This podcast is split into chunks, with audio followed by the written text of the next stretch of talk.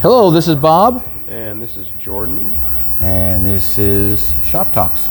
Yeah, we're here at uh, Boise Tattoo Company in Boise, Idaho, and um, today I'm gonna uh, apologize ahead of time because I got a bit of a cold. So if, if I get all ha- hacky and coffee, everybody knows why. Achoo! Um, we're I think we're gonna talk a little bit about uh, hope today and Yeah. what, what that means and uh, how that can be a, a good foundation to build from, especially especially when you find yourself in a low place. exactly. One of those. It's it's challenging though. I mean, you know, when you talk when you think about that, this is like when you're in a relatively good mood. Even sitting here having a call, I'm in a pretty good mood today. Hopeful, right? Relatively, Yeah. Right, but like whenever you're just in it, when you're in the shit, you know, when you're in a fucking pit, you know, that's when you need it the most. That's when it seems like it, you can't, you know, it's really hard or impossible to find it anywhere, you know.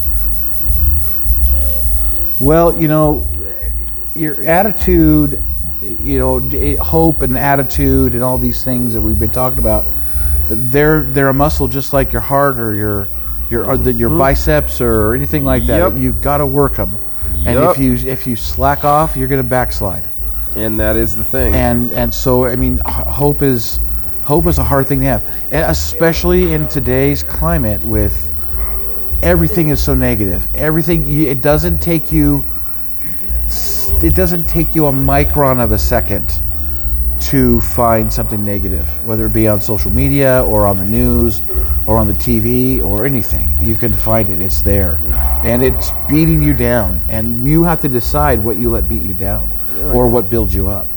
Um, Well, I, yeah, I mean, I think it is. You know, you brought up social media, and I think that probably in light of the way that society and communication are changing with the advent of social media and the way that that affects people's moods and behaviors and uh, general dispositions, I think that this conversation is probably more important than ever.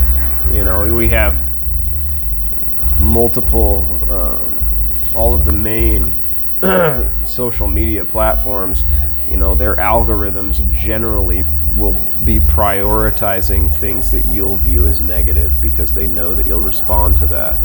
So, quite frequently, I think that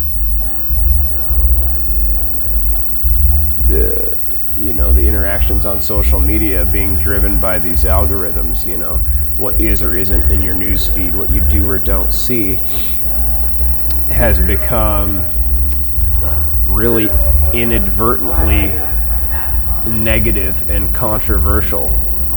Like the purpose of them putting something into the news feed is because it is divisive and that Well, yeah. you know so so i mean in general this probably makes for more frustrated angry irritated discontented people you know? So i would say that you know in light of all of that i think hope is probably more essential than ever. But i mean uh, my greatest hope is that we'll come out the other side of this thing a little bit you know better for it. Yeah, you know when uh, when this whole news 24 hours news cycle really kicked into play, you know you had headline news before you had CNN, and headline news every 30 minutes would play sports and the Hollywood Minute. Mm-hmm. So you had a break every 30 minutes of positive. Hmm. Because they didn't, because least back neutral. then, well, yeah, at least neutral, yeah. Because well, you didn't have all the Hollywood people haranguing and screaming about politics. See what I'm saying? They, they were talking about movies that were coming out, their parts, their marriages, you know, maybe people getting divorced or whatever, and how sad that was. But it still gave you a distraction from, you know, war and famine and Ethi- you know, you know, all the, you know, going from Ethiopia, you know, you know, and the, you know, because that was one of the things that big in the 80s was, you know, the famine in Ethiopia that we watched and because we came out of Vietnam in the 70s and then, you know, they, the news cycle finally figured out that if they glamorize what is negative, people are more drawn they played to negative it. shit. Well, this is Exactly. the thing about the human animal, right? We are biologically predisposed to seek out negative data over positive. It makes greater impressions and we remember it better. Now, this is born out of our evolutionary necessity to understand that which might negatively impact our survival. Yeah. That's significantly more important that the crop was bad, we don't have enough food to get through the winter, is significantly more important than uh, the crop was excellent and we're all going to do great, yeah. right? The crop is excellent and we're all going to do great doesn't require anything to change. Unless you don't want to eat wheat or corn. Yeah, but like, you know, we're definitely, you know, humans definitely prioritize negative information, information that they view as being possibly detrimental. Yeah. And Well, it's Trinity humor too. oh yeah. And, but I mean, you have to, you know, understanding that even is the first step. Like if you can, even if you can just go throughout your day understanding that you have a biological predisposition towards the negative and understand why, then at least you can start to check your negativity. Is this actually pertinent to my survival? Am I fucking problematizing or catastrophizing in a particular situation? Because people do that quite frequently. You know, you Oh, get yeah. neg- in a negative situation, and, and the and the what ifs kind of run away with you, and before you know it, you know you're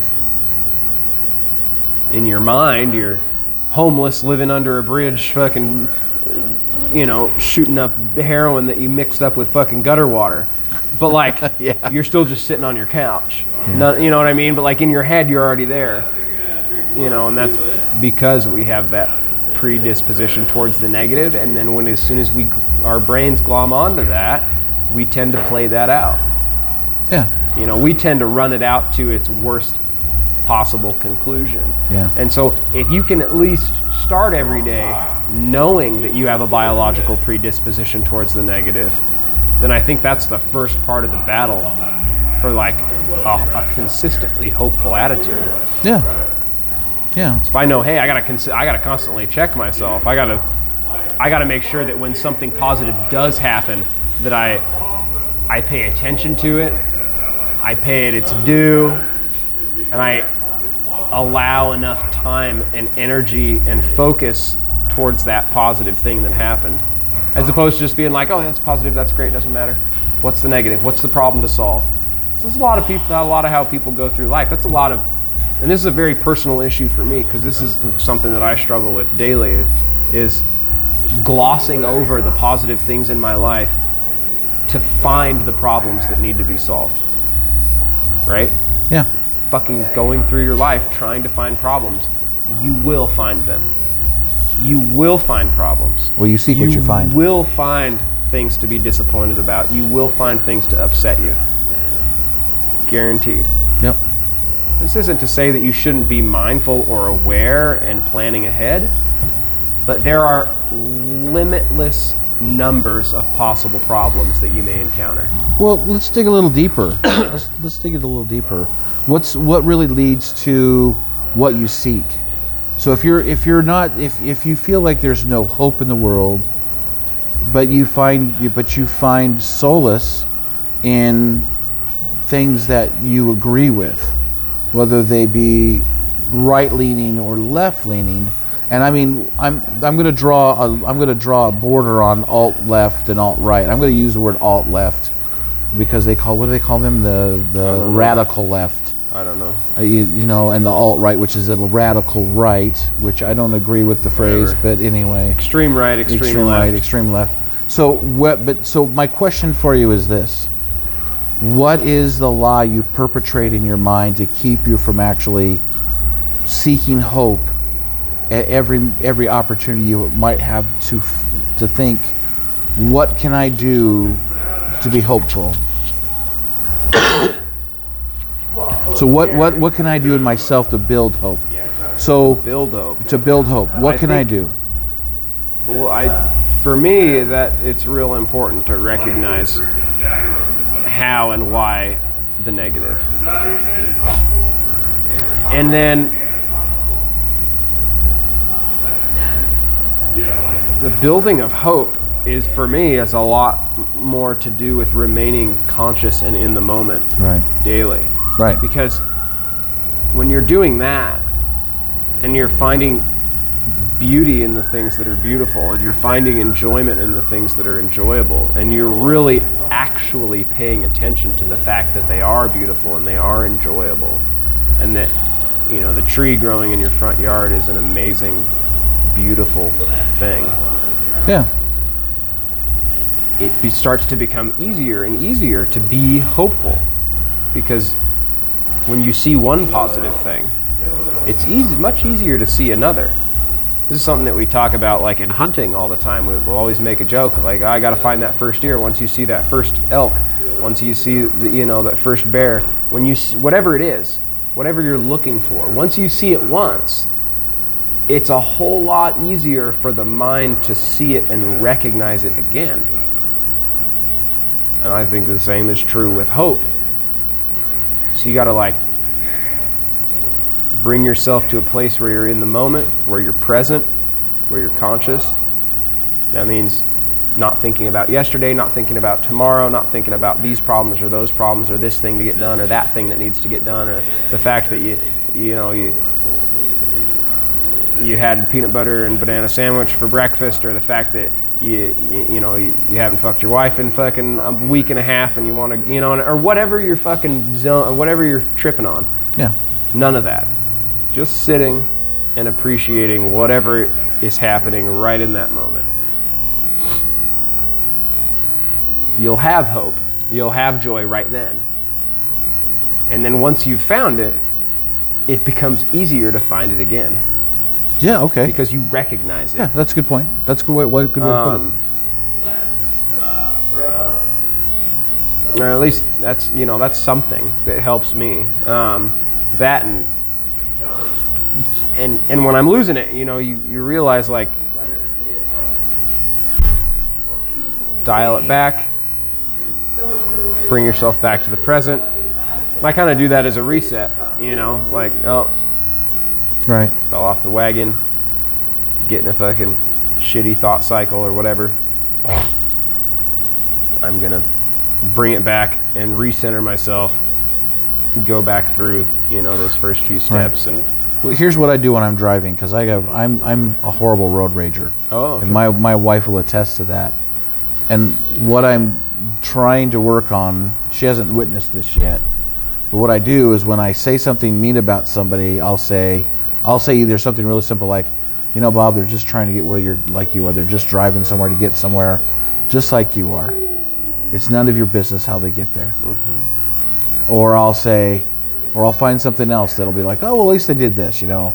But I find that at least they did this is kind of more condescending. Mm-hmm. So I just try and say, hey, we're all on a ride, we're all on a drive, got a destination to get to. Some people are a little more hurried than others, or haven't figured out that going so fast only gets you there just a few seconds before I, I arrive behind you. 14 seconds before. Exactly. Right. You know, and I, as a as a, cor- a former Corvette driver, you know, it really what it is, it boils down to is if I want to drive fast, I'm going to drive fast. I don't care what you think. I'm going to be cautious, and my, your safety is as important to me as it is to you. And I do take your safety as much as a responsibility as mine, because I'm the one driving fast, and I'm the one who could die as quickly as you can if I hit you. In mm-hmm. fact, I'll probably die before you because I was really low to the ground. Or if I'm on my motorcycle, you know, you try and do things so much differently. So um, be much more cautious. Uh, so I'm trying to be, trying to look at other people and say, look, Bob, they're just going someplace. You might even know them, or they might pull into the same parking lot as you Yeah. let them be you know say something nice to him if you see him you know don't be snide um, but but you also but I, I I've also been kind of looking at inside myself and how I feel about things whether I felt it this way for for decades or just a couple weeks and I try and and I've been looking and saying is this something I need to reevaluate? And do I, are my is my perspective truth, because I, I really do believe there's an absolute truth. I, I personally believe that. But we all have we're all entitled to our own perspective to that truth, and that's where that diamond, that fraction, or the fractal non two-sided coin thing comes into play. Well, yeah, I mean, So, there and- is like objective reality Yes. out there, but there's no o- there's there's no objective reality or truth for you as an individual. That's the strange thing because Well- the minute the hold on, Okay. hear me out on this, and then feel free to disagree with me if you want. Of course. But um, there is an objective truth, I guess. But I can't know what it is. You can't know what it is in its entirety, right? You can know s- certain things, okay, objectively, like y- usually this is the case. The sun's going to come up tomorrow morning. Usually. But the way that the mind constructs the conscious experience is interpreted by your subjective physiological and emotional state when you experience it. Yeah. So there may be objective truth, but not for you. Because you filtered it through Bob. Well, that's but that's my point. Is I'm trying to what I'm trying to say is You try to take the Bob filter out. I'm trying to take the Bob sure. filter out for sure. I may still come up with the same conclusion, but I mean, you can read one. You can read a book. Uh-huh. I'm just going to pick a book. It's called Zig Ziglar. See you at the top. Uh-huh. Okay. And I've read the first three chapters and not have never finished it because it's just because I am so intense in studying it and trying to get the precepts down that I get burned out in trying to do it. So I, I just need to read it and then read it read it a second time and do that. But anyway, so but when I read it when I read it, I might find some I might remember something I read, but then I might re- get to that second part that I had the epiphany for in the first place. And I get to that second part where I was thinking about the epiphany, but I was still reading mm-hmm. or going over the lines in the book anyway. Mm-hmm. And it's a new book. The Bible is a lot like that too. That's why that's why that's why there's so much so much growth you can get when you read a book like the Bible because you because you get caught you get caught up in something that you're like, aha, I understand this. When you and start then- reading and- something, but you're reading your perspective into it Right. as you're reading it. But as you grow as a human being, Your that perspective change- changes. it changes. So you might you, you or you're or you're actually so let me, let me put it this way. My second wife is a social worker. My uh, um, and she got really mad because I was super broken after my first divorce, and it wasn't her fault. I'll take responsibility for it. It wasn't Lisa's fault. It wasn't my first wife's fault that I was so broken. She was mm, be- broken beyond measure, and I don't know what she where she's at now. It doesn't matter. That's her life. But what I'm saying is that Lisa used to say these little things to me, and the one thing she used to always say to me is, "Wherever you go, there you are." That's Will Rogers. Wherever you go, there you are. And I kept looking at her like, "What the fuck are you talking about?" That's just thanks, Captain Obvious, right? And then I watch something like uh, As Good as It Gets, or I'm talking to somebody else and I'm, you know, feeling broken or feeling sorry for myself, and they might say the same thing, and they might say it along with something else. It was my team leader. His name was Sherman, and he said he said that same thing to me, but I, I don't remember what he said before that. To be, and then he said, "But wherever you go, Bob, there you are." yeah. And I was like, "Holy fucking shit, that's what she means." And we were divorced by then yeah, oh, yeah. you know because it was like oh i'm me i'm broken and if i don't fix myself i'm going to end up where i'm always at because i'm doing this i'm insane mm-hmm. because i'm doing the same thing and not changing what i'm doing expe- and expecting different results yeah. so if i need something and i call somebody and say hey man i need 10 bucks. Can i borrow 10 bucks? But i don't save my i don't work hard on maintaining my own money then i'm always borrowing money from my friends. And pretty soon i don't have any fucking friends because ah, fucking bob all he wants is fucking 10 bucks. You know? 10 bucks is 10 bucks bro. So maybe that's silly i'm sorry but No, I get if you don't exactly what you're saying. you have to this is this is part it killed my hope. Because I. But then all of a sudden I'd, I'd spark of hope when I realized that's what she was saying all these years.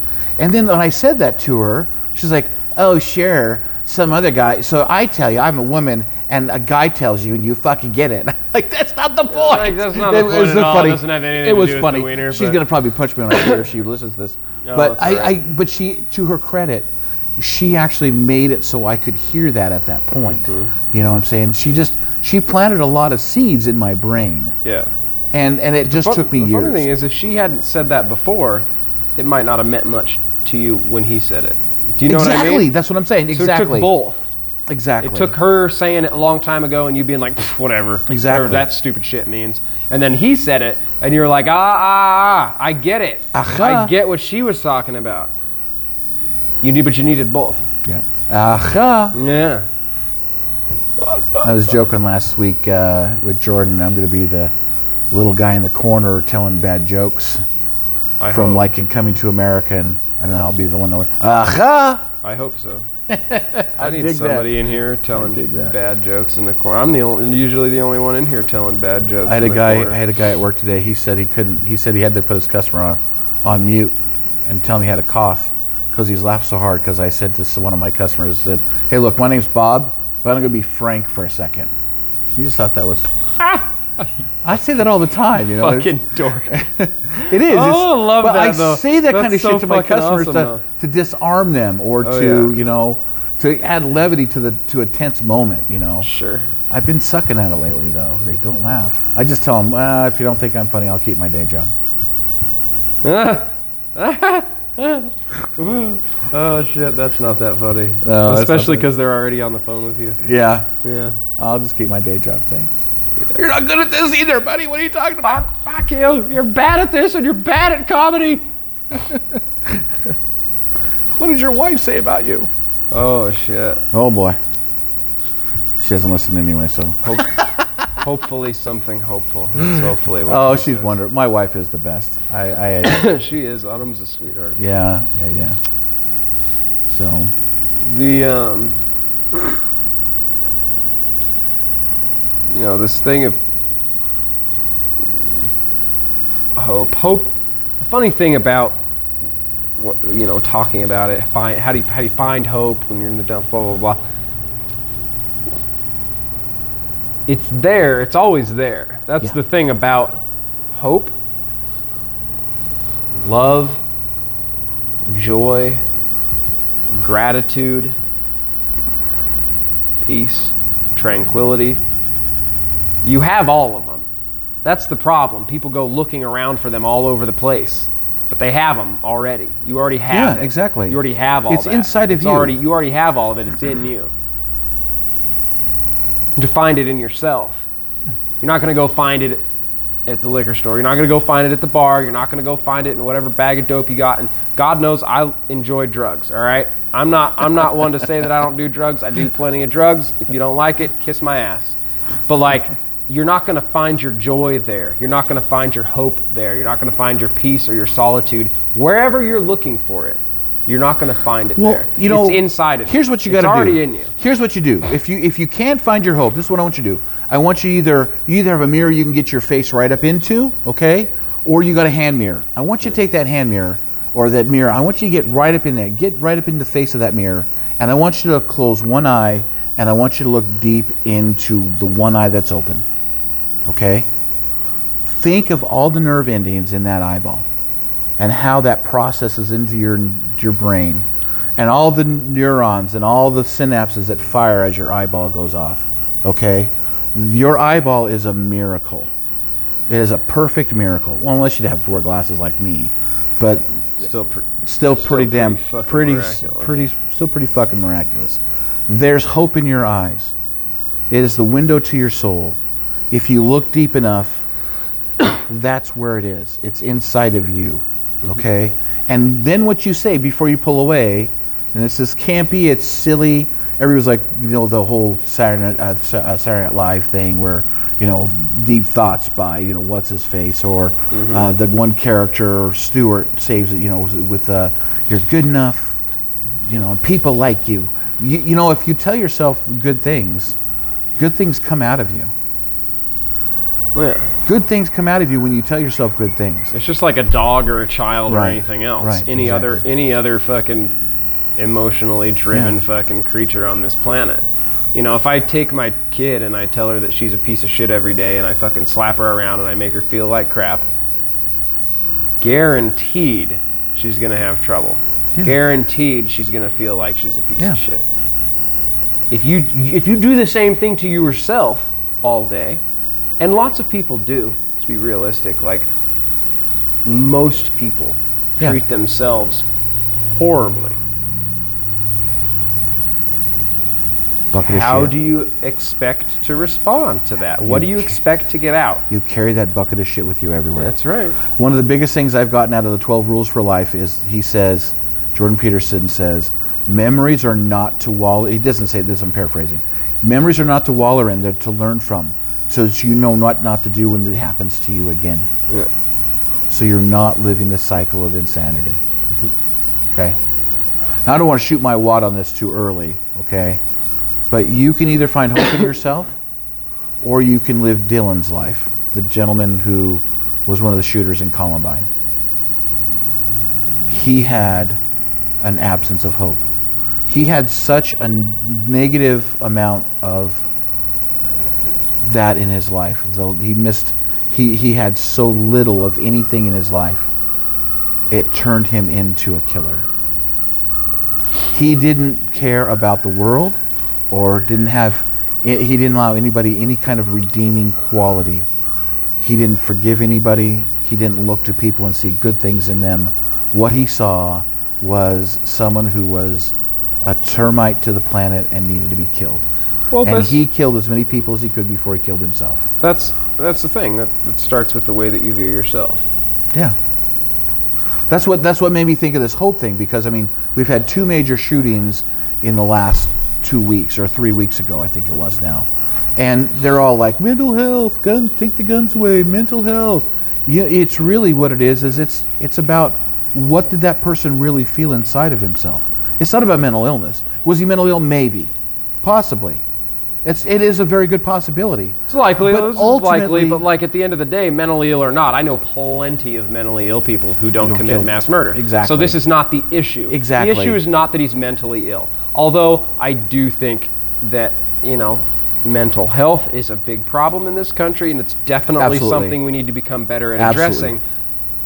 But he had no respect for life, whether it was the color of their skin, regardless of how he felt about people of color or Hispanic people coming across the border down in El Paso. This person had no respect for life and was willing to take out that form of vengeance. yeah, and that himself. starts with yourself. He didn't have any respect for his own life.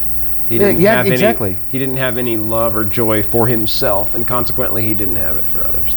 And that's that's the nature of the beast. This is a, you know like one of those platitudes, like oh, you can't love anyone else until you love yourself, or whatever. You can't find joy in the world until you learn to find it in yourself. Yeah, exactly. These these things that have tropes that have been just over and over and over again, but they're very true, right? There's like well, they've been romanticized in music now and all those Sure, but that doesn't make them any They- less I know, I applicable. know, yeah. That's the problem with them, right? Some, but um, yeah, I don't. I don't think that uh, there's significantly more to say. Now we can expound on some of the topics, but at the end of the day, the hope that you're searching for, the joy that you're looking for, the peace that you desire to find is already inside of you. yeah, If you are looking somewhere other than in yourself, you're looking in the wrong place. yeah. I mean, you might you might look for help. There are there oh, are there- oh, things. oh, there's loads of Yeah. There's loads of methods to help you yeah. along. But like trying to find the joy, trying to find the peace, trying to find the hope somewhere is a futile exercise because you've had it all along. You've had it. The whole time you've had it. Yeah. And it's all about the way that you frame your perception of what happens. You know, I think about it this way. I can be uh, you know, working on a drawing and can work on it for a while, have the client show up and go, Oh, I didn't want this thing, I wanted that thing. I wanted it this way. I can choose to be irritated, frustrated by that, and view it as a negative thing, then now I have to change it. Right? But if I do, what good what does that do? It just means that I'm now frustrated, I'm now probably in a bad mood. My client can probably tell that I'm in a bad mood. So that didn't help either of us. But a lot of times that's what people would do. That would be the, oh, this negative thing happened, it wasted my time, now I'm going to feel negatively about it. That's a choice. It's purely a choice. Because I can look at the same exact occurrence, the same exa- exact happening, and go, oh, this person wants me to change that. It's an opportunity for me to draw this other thing and to improve my skills and my abilities, and uh, you know also to communicate to the client that like I really value what they want and what they what they need out of this. Yeah. So same exact thing happened, but my perception of it is the only thing that changed. But your perception of the things that happen to you is the only thing that you can control. So if you're looking for hope or joy or love or peace or anything else somewhere else other than the way that you you shape the perceptions of the things that happen to you throughout the day, then you're looking in the wrong place. Because the only thing that you can change and control is the way that you perceive the things that are happening to you. This is the only thing that you have any control over. Yeah. That's it. Well, I mean, even the things you don't have control over, you have control over how you manage that feeling of not controlling it. That's my point. You have control over how you feel about it. Yeah. You have control over the way that you perceive those things. Yeah, and sometimes it's steps. Sometimes it's steps. So, Absolutely. like last time we talked about how I got mad at my stepdaughter and I didn't say anything. Well, now the conversation we've had this week is, hey, look, if I make you mad, you need to say I'm mad, and then and you can either say, can I have a minute to talk about it in a few minutes, or that's what I'm going to do. Hey, look, I'm going to look at you and say, hey, I'm I'm feeling a little angry. What you said made me angry. Let's take a couple minutes, take a break, mm-hmm. and then we can talk about what was said and how I felt and how, how I'm dealing with it. And because I made her mad the other night, she I she scratched somebody and and, and I said, "You're a brat." She did And what she, now? I called her a brat. For why? She scratched her mom. They were wrestling around with her hands, you know, and she scratched her mom. It wasn't Oh. a big deal. I mean, it wasn't like she was like, you know, trying to scratch her eyes out or anything like that. She was just They're just messing. just messing around. Yeah. And I said, "You're a brat," and she got mad. And she walked out of the room, and I had to call her back in. I said, "Are you mad?" And she was like, "No, I'm not mad."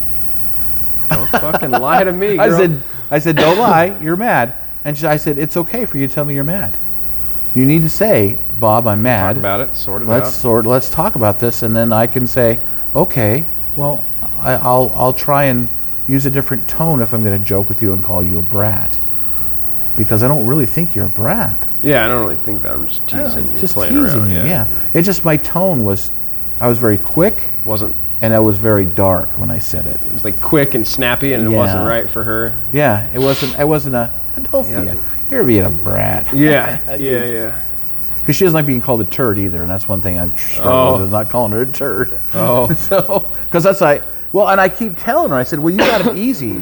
Ask Paul. Paul was here this last March when after Harper was born, and I said you should ask Paul what it was like growing up with me as a dad because you get you'll get an education. I, I say, you know, you think you have it hard. I used to call them bastards. Yeah, little You know? bastard. Yeah, little bastard, get out of here. You know, get in here or get out of here or, you know, go do the dishes, you bastard. Things like that's what I would say to him. And I'd flip him off. I'd be like, hey, I'd call one of them by name and they'd be like, what? And I'd be like, you know, finger in the ear, you know. And they're- just laugh and wa- walk away because they knew what I meant, you know. Uh-huh. I did. I did get her the other night. She was coming out of her bathroom, walking to her bedroom, and I said, "Hey, Olivia," and she comes back out of her bedroom, and I said, "She said, yeah," and I said, "How much further would you been if you hadn't come back?" Ah! Ah! Ah! And she goes, "Oh." Ah, she should have said, "Oh, fuck you, Bob. Yeah, exactly. Peace." That's right. Oh shit. And that's what I'm trying. I'm trying to feed her the idea of communicating and being open, and then I can feed her the idea of building that hope, having that. Now, one thing I didn't say about so dry mix. We talked about. I talked about. Uh, I did a little Facebook message about hope and dry mix. One thing about dry mix I didn't mention was the fact that when you lay the concrete down, if they do it properly, the dry mix never settles from the bottom of the concrete. Oh, There's no, never a space. yeah, if they it. compact it correctly, when they lay the concrete and you tear that concrete up, that dry mix is It's still there. In 75 or 100 years, it'll still be there if you do it right. That's the kind of hope I'm talking about. That's the kind of foundation to create a symbiotic. uh, You know, I love that whole symbiotic conversation we had a couple, a couple, three weeks ago. You know, symbiotic relationship with the world, so we all have sound structures, and if in that That's way, where it starts. If you're not Yeah. starting from like a place of like hope and love, Mm-hmm. then like you're not gonna be able to build that yeah, symbiosis. Well, your yeah, and your mark in this world might be that maybe my structure is going to be strong enough to house somebody else for a time until they can get that dry mix laid down Hopefully. and that concrete foundation Yeah, set up. hopefully. You know, that's what you Yeah. should, we should hope to be. Am I my brother's keeper? Well, yeah. yeah. And you're not, and your brothers, and you're being your brother's keeper by being an example of hope. And Well, I mean, everybody light. knows Cain was a fucking asshole. Well, actually, actually, you know, G- Peterson talks about Cain and Abel. I think Cain was mad because God didn't accept his sacrifice. Cain didn't understand Cain that the was a jealous sacrifice. little bitch. Yeah, he was, but he didn't take the time to try and understand what the meaning of the sacrifice was. He thought that his fruits, first fruits. So any apple he picks, if I go out and because I'm he was the gardener guy, if I go out and pick five carrots and they're perfect, I think they're perfect, and I go pick five apples and I put them on the altar and I sacrifice them to God, that was not the symbol of atonement that that sacrifice stood for. Mm-hmm. And he didn't take the time to be objective enough to understand exactly what that sacrifice Also was didn't about. follow instructions worth of shit. Well, yeah, that's what. Yeah, that's he missed the whole point. So I mean, the point being like not like yeah, I can get any old shit I want, motherfucker. I'm God, but I asked for the first, flock, first of the flocks, first, blood sacrifice. not the fucking second, not the third, not the fucking, not the best looking, just the first, because I want to know Well, that like you're un- committed was- to fucking It was supposed to be unblemished too. well unblemished, but like you know, generally, unless you've got like a herd of mutants. you know. Jim Gaffigan called that. So he was. You see the prime thing. He's talking about how they're eating goat cheese. He's like, hmm, this cow cheese is really good.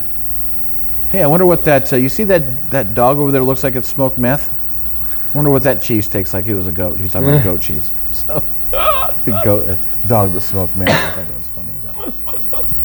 Probably not good cheese. Probably not. I don't know. Feta's pretty good. No, I meant like methy dog dick cheese.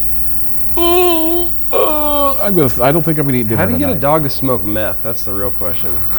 I had um, a, f- a family member years ago who had a dog and a cat that fought, like a dog and a cat, Yeah. and he blew pot smoke up at their nose. Oh yeah. And then they And were didn't they were the best of friends. In oh, fact, sure they were. sleeping on their sofa one night, their screen it was summertime, it was really hot, and they didn't have air conditioning, but the screen door screen in the screen door had no metal and it just had a wire, just the wire, you know, the mesh wire. Yeah. And it was loose.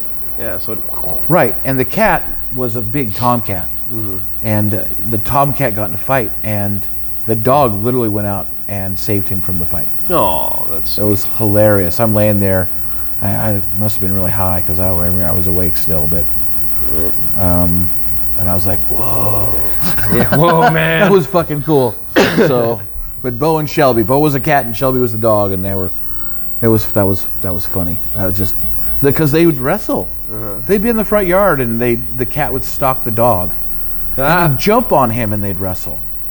You know. So did they only get along when they were smoking pot, or did they just smoke them out a few was- times and then they got just along smoked them forever? out a few times, and they got along forever. There you go. Yeah. But now I'm hearing that THC isn't good for animals. I don't Ah. know about that. I don't know. Not, I wouldn't- I'm not You'd have to be. I don't know that that's true or not. Honestly, I, I read a bit about it because my dog ate some of my weed one time. But like, I've never like Your dog Never- sees colors then. it's never seemed to bother him. Uh, my, Every time yeah. I every time I smoke, he comes fucking running up like, "What you doing? What are you doing? You wanna hang out?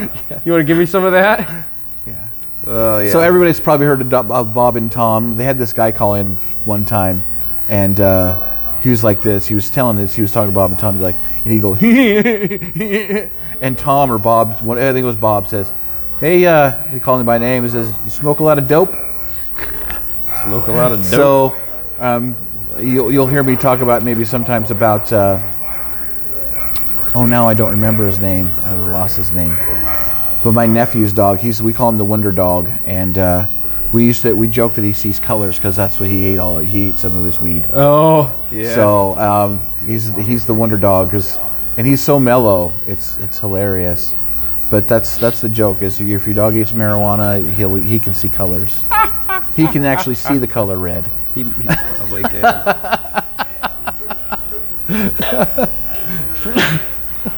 oh. Well, I feel uh, I feel pretty good about what we've covered with Hope here this evening, and I uh, Yeah. I think we did pretty good. Look, I think I just I just really feel strongly that that's it's in my the journey I've started here in the last well since Harper's been born, and that's been an up and down thing for me. Um, but I really hope. I mean, and I it's not tongue in cheek at all. It, my desire is for everybody to understand that we we we want to come from a good place, and we want to take a trip to a better place. no, And absolutely. As much as we joke around and, Yeah. and cut up or like talk shit or fucking or get too serious sometimes. or get yeah or get serious or talk about how this shit sucks or this shit's Yeah. a dumb idea.